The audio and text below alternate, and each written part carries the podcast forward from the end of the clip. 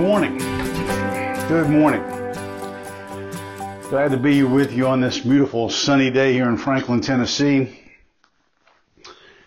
For those who may be watching or catch this today, Sunday, uh, I want to remind you again that this evening at 5 o'clock we're having that prayer in the square here in Franklin just to pray over all that's going on, pray for leaders, uh, just just praying for a lot of things we needed.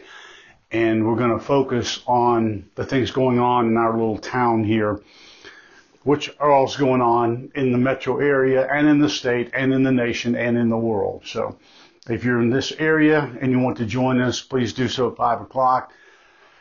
On the square in Franklin, there'll be a number of people just gathered around different places praying together.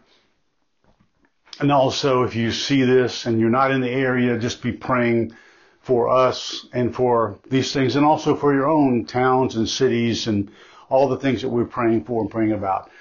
We need it. We need it. Our, not just our nation and our world are a mess, but bringing it on down locally because Satan is, and the demonic realm are flexing now more than they ever had. And it's apparent to those of us who believe and study the Bible. It's not apparent to those who don't, even some Christians, sadly, but especially to those whose eyes are blinded by what's going on.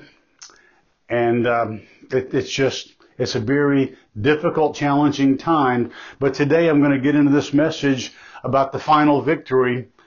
And that's good news. It is good news because we know the outcome. If you study the Word of God and you're born again in Christ, we know the outcome, the ultimate victory. And it's not just good news, it's great news, it's the best news. So let me pray us in and we'll get started. Father God, thank you for your word. Your word is truth. So delighted to be able to come and get into your word, uh, share it together, teach it, and help us to um, to understand it. Help us to take in what we need to. Everyone here differently. Whatever the Holy Spirit is working on in them, it might reach different people in different ways.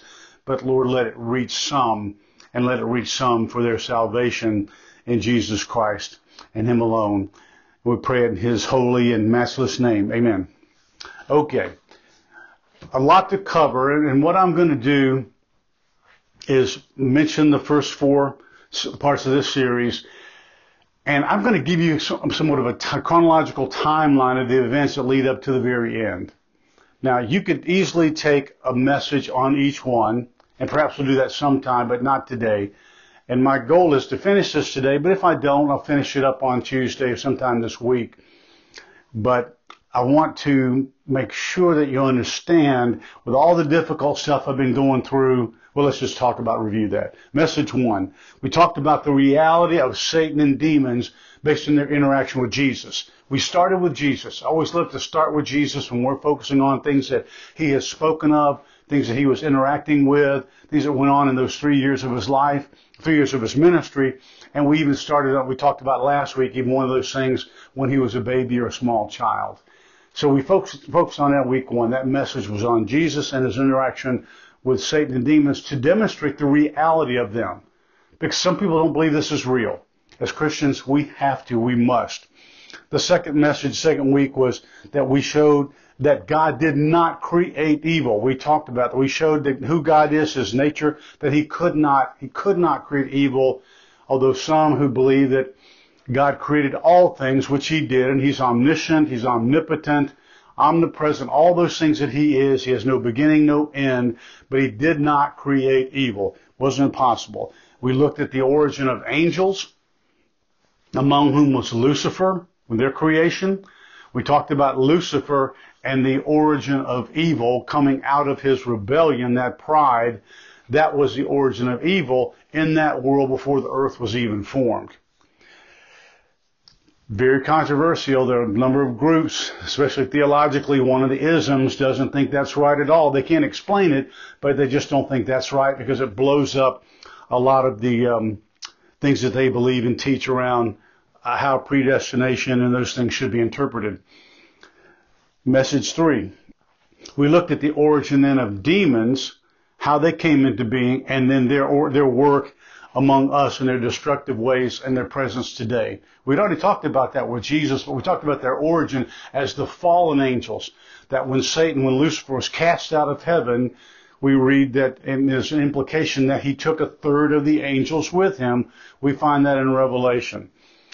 And then last week we looked at Satan versus Jesus, the attacks on Jesus. There were three of those we looked at from his birth, from just after his birth as a child, uh, where the wise men came and Herod wanted to find him, told him he wanted to worship him. We knew that was a lie. He wanted to destroy him. And when he was tricked and he found out he was tricked, he had all the Hebrew, the, the little Jewish babies, boys, from two years old and under slaughtered. It's called the murder of the innocents. Slaughtered.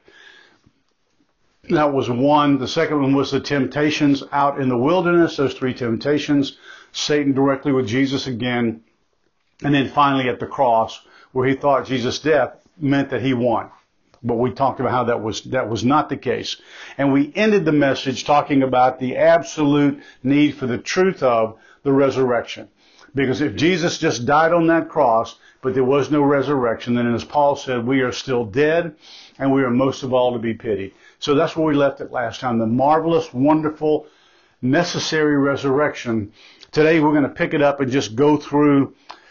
I didn't count them because I numbered them with little crosses as opposed to numbers. There are probably 14 or 15 things here. And there are a lot of good references for this. I use Got Questions, which is on the web. It's a good website to use.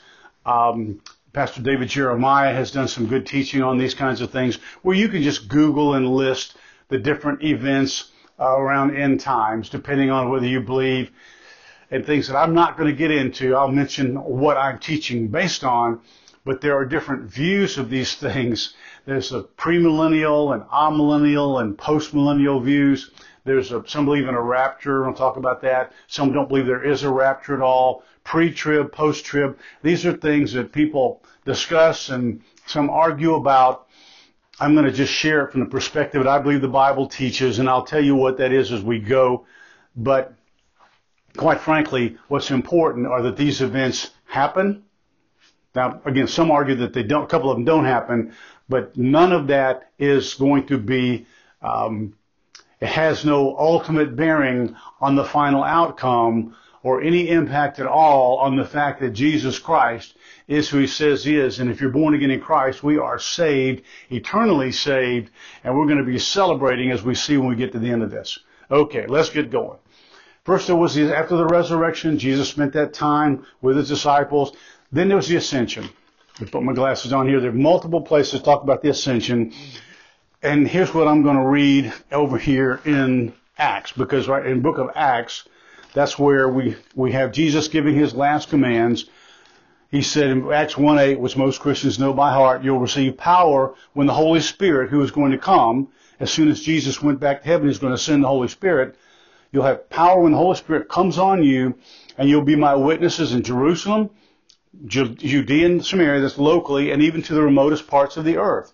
You're going to be my witnesses. He told us in the Great Commission, go and preach, go and make disciples, preach and tell people be a, a, a, verbal testimony, not just a living testimony, but a verbal testimony.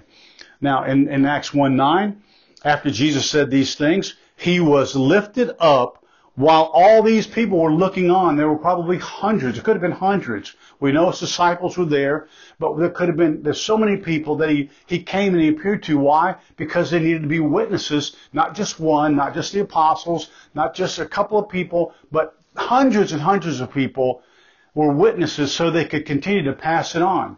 And that's why the Romans and the Jews tried to have these people killed as well. They wanted to kill the testimony the eyewitnesses because otherwise they could say Jesus was dead and somebody stole his body, which is what they said. This is Jewish leaders. That's the only thing they could think of, right? Okay, so we know that he ascended into heaven out of their sight.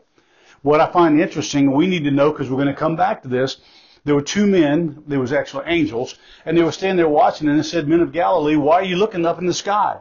This Jesus whom you've ta- who's been taken up into heaven will come again, will come and it says just the same way as you have watched him go into heaven, received into the clouds. In, in the book of Acts, in Acts 2, when the Holy Spirit comes on the disciples and all those at Pentecost, That's the power Jesus promised to give us to live the Christian life, the promise that he gave us. And we really be- believe that's kind of what people call today the church age, the church age, meaning the Christian church age, because after that, churches, these house churches, these groups of Christians who are being persecuted, by the way, begin to form more and more. There was one in Jerusalem, there was one in a number of cities where the Christians, the, the Jews who were being persecuted, those who had received Christ, and many of those were Jews, there were some Romans, but many of those were Jews, and they began to flee well, some of those became Christians, and, and when Paul went and planted churches and um, all the ministry of Paul, and then uh, John as well, Peter, they were all doing these things, planting churches. The, that's called the church, beginning of the church age, and you'll find that in Acts 4. And I did want to read one verse in Acts 11:26 because most Christians do not know this. Where did the word Christian come from? Too many don't use that, and I'll speak to that some other time. We are Christians. That's what the word, the Bible called it. We are Christians, and stop trying to run away from that word because you think it's been watered down, or some people that, you know, don't, uh, they call themselves Christians because they're not Jews, things like that. Don't worry about that because it is what we were called. We're not just followers of Christ or Christ followers or this or that. No, we are Christians. And the way that where that came from in 43 AD, the apostle Paul, excuse me, yeah, Paul had left for Saul again, left for Tarsus, and he and he came and he brought him to Antioch. And when when they took him to Antioch, he was there for a year, and he met with the church that was at Antioch, and taught considerable numbers. And the disciples were first called Christians in Antioch. They were no longer called Christians, excuse me, disciples. They were called Christians in Antioch, that church, and that's the first time and we were known as Christians ever since. Those who are born again in Christ, of Christ. That's what Christian means. That's what the word means. Okay. We're more than followers. Jesus had lots of followers, and as we know and we're told, and even in the Gospels, many scattered and left him because his teaching got so hard. So followers isn't good enough. Disciples isn't good enough because a disciple simply means a student. When it refers to disciples here, it, the 12 disciples who, later became apostles, except for Judas, of course. Uh, apostle means one who is sent. They're, they're called apostles then later on, for the most part, after the resurrection of Christ and Him sending them out, right? He sent them out. They were apostles. So, so we are Christians because we are born again followers of Christ. Now, here we go. The rapture of the church. There are people who do not believe that there is a rapture of the church. And what I mean by rapture of the church, it means that, that we are caught up into the heavens if you're still alive. If you're still alive. Let me back up. I taught you in the series a few months ago what happens when we die, all those things that go along with that. So if we have gone to sleep in the Lord, our spirit is already in heaven for those Christians who are still alive at this point in time before the tribulation occurs, and we're coming to that, then the rapture occurs where Jesus appears in the clouds, just like the angels told the disciples. He appears in the clouds, and we're called up to him. Let me give you one verse. I don't have time to give you all the verses. These. Let me give you a couple verses here. In Matthew 24, 31, this is Jesus speaking, so let's see what that says. And there were too many to print and keep track of all this, but I'm going to do my best. Thessalonians, 1 Thessalonians 4. I'm reading verse, six, uh, verse 16. The Lord Jesus himself will descend from heaven with a shout, with the voice of the archangel, the trumpet of God, and the dead in Christ will rise first.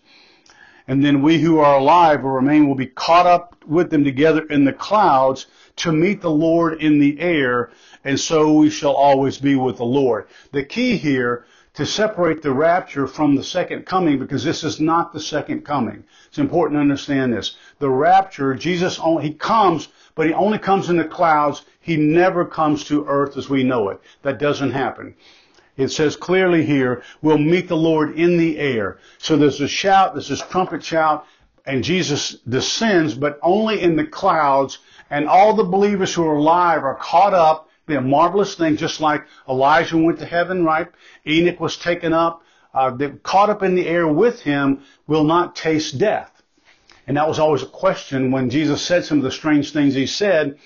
Those who are still alive, when this happens, this rapture, Christ is taking his church out so that we don't suffer through the tribulation I'm about to get to. So for those of us who believe there's a rapture, and that's what these verses speak to, we think very clearly if you're still alive, like if he came now, and man, I wish he would, he would take us straight out and we'd meet him in the air in the clouds forever. Okay? And the dead in Christ, the bodies will be resurrected to meet the spirits that are already there. This is the rapture.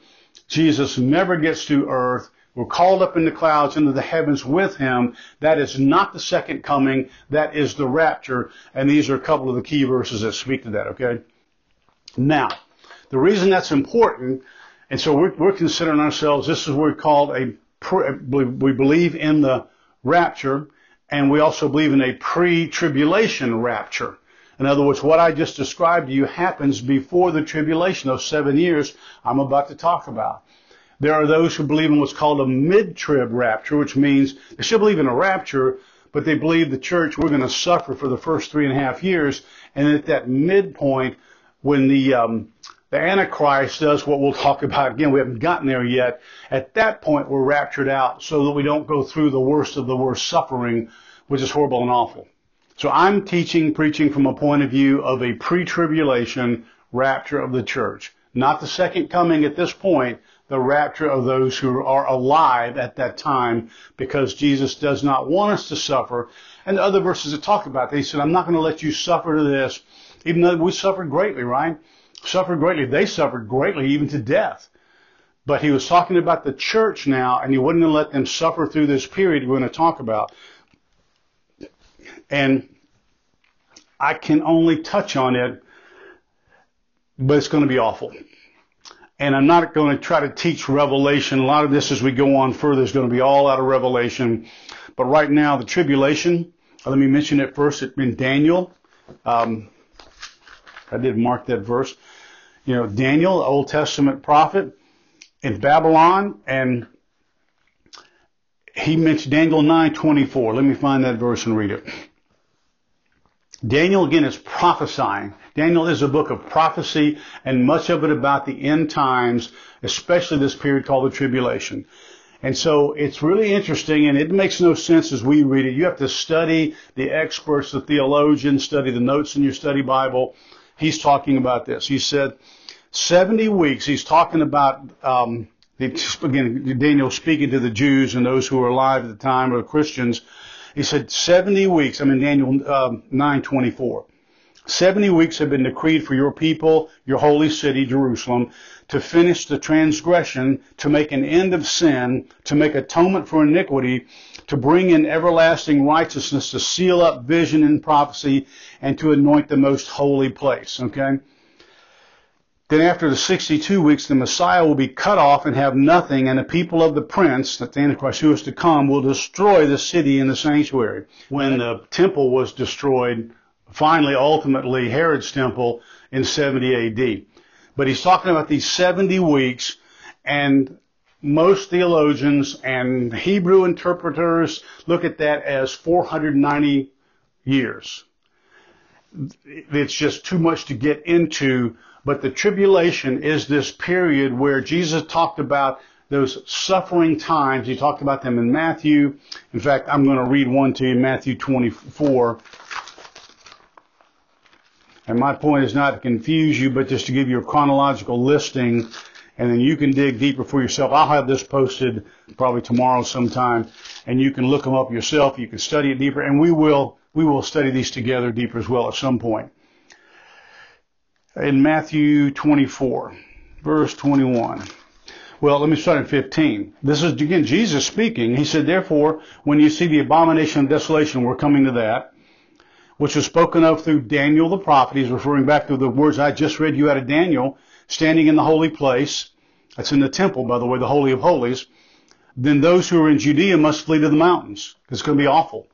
And whoever's on the housetop must not go down and get things out that are in his house. And whoever's in the field must not turn back to get his cloak. And woe to those who are pregnant and those who are nursing babies in the days. But pray that your flight will not be in the winter or on a Sabbath, for then there will be a great tribulation, a great tribulation such has not occurred since the beginning of the world until now, nor ever will. And here's the key. that speaks of this tribulation is real. Jesus said this again to his disciples. Unless these days, meaning the days of the tribulation, had been cut short, no life would have been saved, but for the sake of the elect, those days will be cut short. Okay? Because otherwise, Satan, this demonic presence, working through this Antichrist we're going to talk about now, would have destroyed everyone, especially Christians, anyone who worshiped God, the Jews, and who, who and were born again in Christ, the Christians, the persecution would be horrific. Now what happens is, as, as the Antichrist, and that's what we're talking about now, this is Satan's chosen leader. If you were with us years ago when I did that series on First John, he talks about Antichrist with a small a a lot. He just basically says anyone of these false teachers, and we have a lot today, and I've talked about those, who are leading people away from Christ or simply teaching prosperity gospel and all the nonsense that is not biblical. John refers to them as false prophets, false teachers, sons of the devil, but also as antichrist with a small a, not the antichrist. Well, now we're talking about the antichrist, the man of Satan who will come in and, and here's what makes sense when you look at it today. The world today, there are people today, especially in this country, they want to give up our sovereignty as a nation, the United States, and form one world government. well, that's exactly what's going to happen, by the way. It is. And so you talk about being in end times. Look at the people who think we should have one world government, one leader who will rise up, charismatic, will be able to speak well, convince people. And all through um, modern history, certain people have been said, well, he could be the Antichrist, he could be the Antichrist, he could be the Antichrist. I have no idea if he's alive today or not. Could be. Could be. Could be someone we've already known. Could be someone in the future way after we're dead. We don't know. But the Antichrist is the chosen one who will come in to help form this world government and will be the leader of it. Will be the leader of the world. The whole world. And that is what many are crying for today to overthrow all these governments that they hate so much. And Antichrist will be the one who does that, who will help them. He will seem like the greatest guy, uh, one who wants to have peace, wants to have people prosperity and all these things. And in those first three and a half, and even the Jews, by the way, will follow him. Christians that are wise and know what I'm teaching will not. Will recognize that. But you see, we believe we'll already be gone. Now there will be those who get saved during this tribulation period, and I'll speak more about them later. Because they'll understand, wait a second, you know, I was sort of this wishy-washy Christian. I really wasn't born again, but now I understand what exactly what Jesus was saying is the truth. And there will be those who become born again during that horrible, awful season. We'll talk about them in a minute. So the Antichrist comes in to begin that tribulation period, those seven years. Everything's great. People think this is terrific. It's what we've always needed, one world government. Well, at the end of three and a half years, and Daniel describes it, the end of those three and a half years, and they, they name the number of days, 1,265 days, or whatever you count on a calendar, 365 days, or 360, I believe was a Jewish calendar, times three and a half, that'd be the number of days in those years. The number of days of the first part of that tribulation until the middle of it, when that Antichrist will then all of a sudden commit this abomination of desolation. Let me speak briefly on that because I'm going to run out of time and have to finish this later. The abomination of desolation first occurred in the intertestamental period, in those books, the Apocrypha that went between Malachi and Matthew. It was during the time of the Maccabees, and it was um, Antiochus Epiphanes, who was one of the rulers, generals, went into the temple, the Holy of Holies, and slaughtered a pig on the, on, in the, in the temple there in the Holy of Holies, desecrating it. That is considered the abomination of desolation the first time. The first time. So it'll be another. And that was in, not in Solomon's temple, that was in the second temple that was built when in Nehemiah's day. When it was Nehemiah and Zerubbabel, Zerubbabel rebuilt the temple they tried. It was a feeble, feeble, um, in terms of its appearance, nothing like Solomon's temple. But that was the second temple. But that's when this Greek went in, because this was the time of um, uh, Alexander the Great and all those things. There's all this history going on between the end of Malachi and first of Matthew So he goes in and sacrifices a pig. Why a pig? Because they were considered unclean, right? The swine, the unclean animal, just to rub it in the faces of the Jews. That was the abomination of desolation. That's what it looked like. Now, is that what will happen when this time when the Antichrist goes into the temple? The new temple, the third one, by the way, that's been built, and we don't know when it's going to be built. We know it's going to be built on the Temple Mount, where there's nothing there right now except the mosque, an uh, Islamic mosque is there. It's interesting. That's a different story. But on that great big huge Temple Mount of David's, where the Solomon's temple was built, and then Herod's temple, which was the one he improved on the one that was built by Zerubbabel and that group, and it was the one destroyed in 70 AD. The new temple will be built, and then this Antichrist will go in and create and, and, and act out, or whatever this act is, the abomination of desolation. And at that point, three and a half year point, when he does that, all hell breaks loose for the Jews. They think they're living in peace. They think everything's okay. But now again, the persecution of the Jews is going to be horrible. And that's why you see them running, fleeing, and it's just an awful time. So that's when this happens during the tribulation period. But Jesus said, I'm not going to let it go on for that long. Otherwise, no one would survive under the reign of this evil, this evil terror, this man of Satan. Because uh, the beast rose with him, one who helped carry out these acts. The Antichrist was sort of the ruler and the leader. The beast was sort of his enforcer, if you will. And so there's those two people, those two men creating all this havoc now, murderous, just horrible, heinous things going on. The world's in utter turmoil and being destroyed and people being killed and God's people, Christians and the Jews. Then, then we have, hallelujah, the second coming of Christ. This is when the second coming happens. This is why, by the way, those of us who believe in a rapture cling to that because we believe Jesus said it would be that way, as did the apostle Paul, because all this stuff going on. The persecution during those last half of that tribulation is going to be, uh, it's going to be again as bad or worse than what Hitler did. We know that Hitler was one of Satan's fiercest um, uh, minions or puppets or whatever. So anyway, now we have the second coming of Christ. At the end of that second seven years, Christ and his army of angels and us as believers, we all come, we all come, and all the armies of the world are lined up there in the valley of Megiddo, Megiddo. Look it up on your map. You can see it. And it is called what? The Battle of Armageddon. Armageddon. Okay, the Battle of Armageddon. This is when it occurs. And at this point, the armies of Jesus and angels, and I don't have any idea what we do. Maybe we're just along for the ride to watch the power of the risen Christ with a sword and the flaming tongue, all these things that are just unbelievable. The angels, like Michael leading the warrior angels, the mighty angels, the mightiest of the mighty. We don't ever become angels, by the way. They're different beings altogether. They come and they destroy all the world's armies, destroy all the world's armies at that battle called Armageddon. And at that point, when it's over, we read in Revelation that the Antichrist, that leader, and the beast, his second in command, are captured and they are immediately destroyed and cast into the lake of fire. And the lake of fire we'll talk about more maybe next time. That is the final hell. Okay? There's a hell today, and I've talked to you this many times, that is the hell, it's sort of that holding place hell some call it Hades, referred to in the Bible. It is a hell. Jesus taught on that. Where people are suffering, no question about it. It is a place of torment and suffering. It is not the final lake of fire. And we'll see that as we keep studying here. But the, at that point in time, the Antichrist and the beast are cast into the lake of fire. That's for eternity. They cannot come back. Now, Satan is not. Satan is not. At that point in time, we have what's called the judgment of the sheep and goats. There are multiple judgments at the end times. Here's the first one. It's called the judgment of the nations or the judgment of the sheep and goats.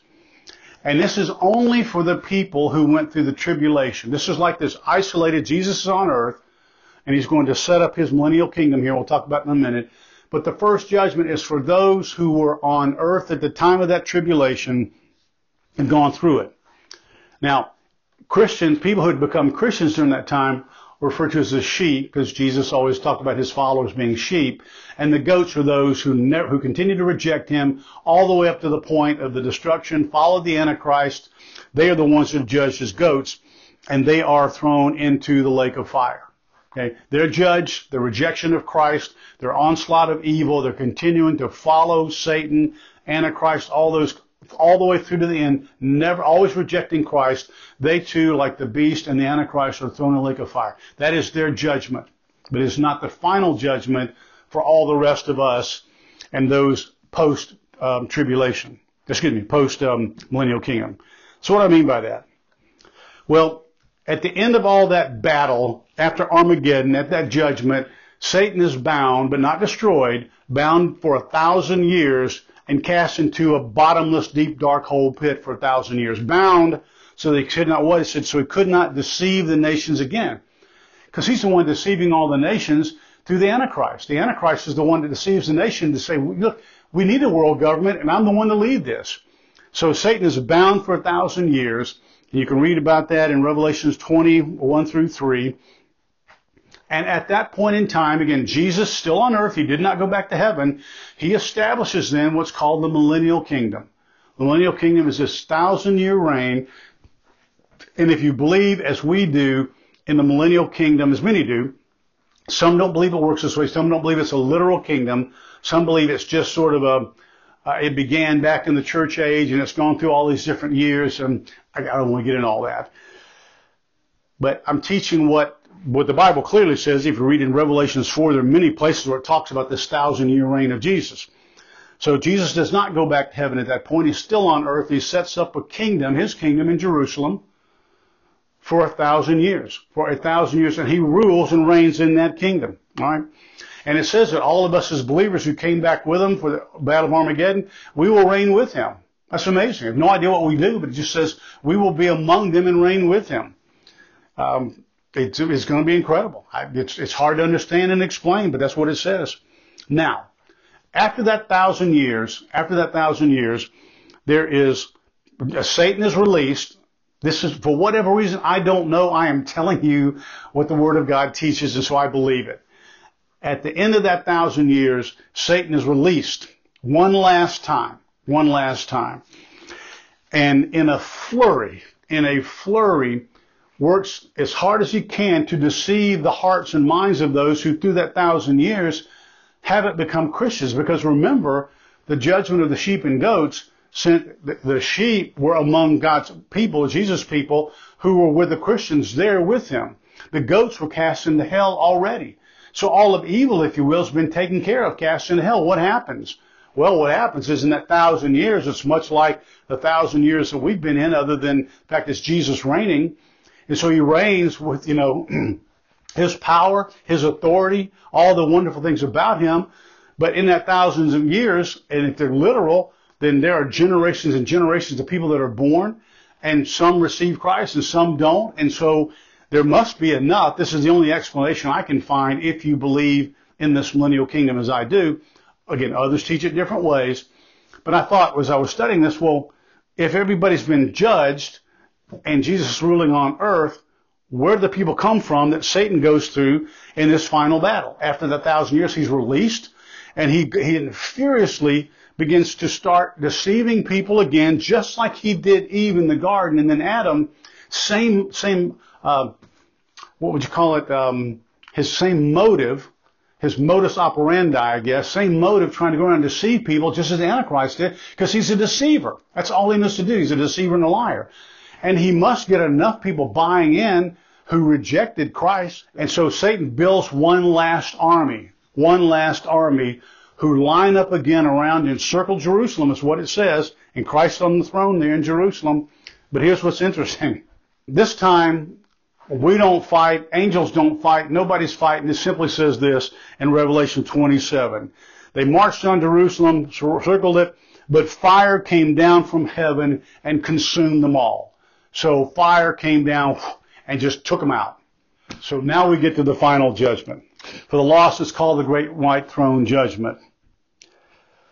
And all those in the temporary hell, all those who have been sentenced that, that rejected Christ, waiting on this time, though they may not know it, they're brought up, their resurrection occurs, and they are brought before the throne and they are found guilty of rejecting Christ and then are sentenced just like the goats to that ultimate final hell. Okay? They're no longer waiting, but now they're going to be eternally damned. And these are the words of Scripture. These are the words of Christ. They'll be eternally uh, in this lake of fire forever, from which there is no return. And it is horrible, awful suffering, the wailing, gnashing of teeth. Jesus describes it in ways that it just literally ought to scare the hell out of people, and I don't know why it doesn't. But that's the great white throne judgment, and that's the final time. And, and, and then as well, Satan, after being bound and loosed and again stirring it up again, Satan is finally himself, and all the demons, all the demons, the fallen angels, are cast into that lake of fire as well. So hallelujah, now we have the ultimate defeat of evil. There is no evil anymore. There is no source of evil anymore. We are back to what God created before, where there was no evil and just Christ reigning. And here's what happens. This is where heaven comes in, and I will close with this because I've got the time to do so. The new heaven and the new earth, the new Jerusalem. We find this in Revelation 21 and 22. I'm just going to read a few verses to help uh, encourage you about this. Remember, John, the Apostle John, is receiving this revelation from Jesus, and it's getting toward the very end. Now all the battles are done. Satan, all the evil, all the demons, every form of evil through him has been cast into the lake of fire, the eternal, eternal place where they will be held forever. There is no more evil. So it says, Then I saw a holy city, looks at a new Jerusalem, a brand new Jerusalem, coming down out of heaven from God, made ready as a bride adorned for her husband. Let me keep reading. Same chapter, John, Revelation 21, 5. Then it says, Jesus will wipe away every tear from the eyes of those who've been weeping, suffering. There will be no more death. There'll be no more mourning, no more crying, no more pain. Hallelujah for that with my back.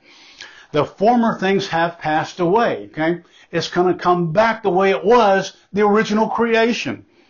And the one seated on the throne, Jesus, said, Behold, here's that great verse. I get chills saying, I will make all things new. I am making all things new. All things new. Then he said, write this down, John, talking to John. These words are faithful and true. And Jesus told me, it is done. It is done. I am the Alpha and the Omega, the beginning and the end. Hallelujah to that. Hallelujah to that. This is the absolute final ultimate victory and our rewards that come through for those who have been born again in Christ and, and have endured either through that tribulation time if you weren't raptured out or for those of us who just remain faithful to our end and we're taken home to be with the Lord. Now we are going to be with Him in heaven, this new Jerusalem, this new heaven, new earth, magnificent, wide, big that all Christians, all those born again in Christ, your family, your friends, those who have loved on Jesus and received Him as their Savior forever and eternity. No tears, no crying, no death, no pain, no anything back to the perfection that it was before the fall of man and before Lucifer himself uh, defied God with his pride. That's so wonderful. That's so wonderful. Jesus promised and he kept his promises. I'll never leave you, forsake you. And he didn't. And he hasn't and he won't. So if you're born again in, Christ, I want you to hold on to that. It is the truth. It's what we cling to because you see, we're not there yet. We have a long way to go. Perhaps it starts tomorrow. I don't have any idea. But I know this, that Jesus is faithful. What I do want to close with for us as Christians is this. Then toward the end of the book of Revelation, I wrote the words down. I didn't write the reference. It's in Revelation 21, I believe. 21, 22. Let's see here. So he's making all things new. Yeah, we go. And in the last verses of the Bible, Revelation 22, verse 20 says this.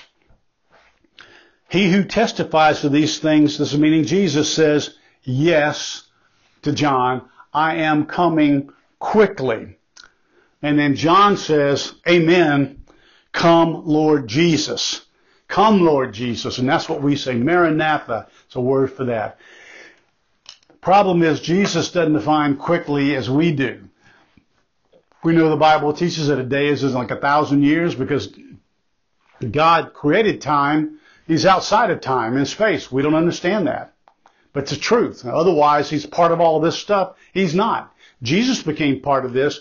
God is outside of time and space because he created it all. And it's a mystery we'll never understand. Maybe it's re- revealed to us in all of this wonder and glory at the end.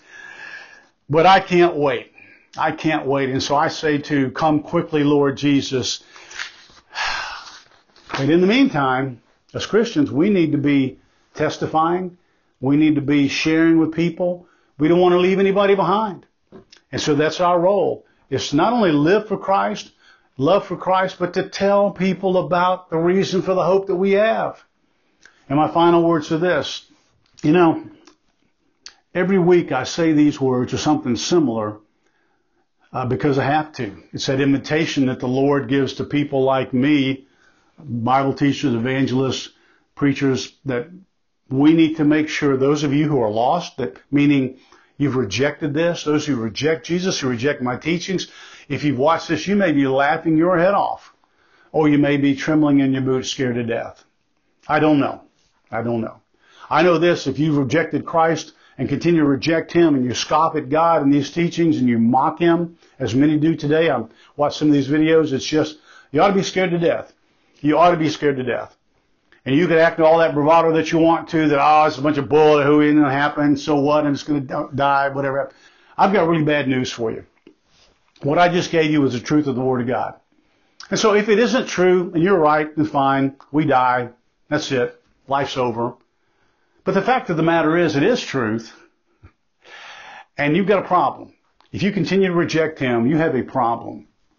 The good news is, Christ died for you just like he did for me and any others who believed in him.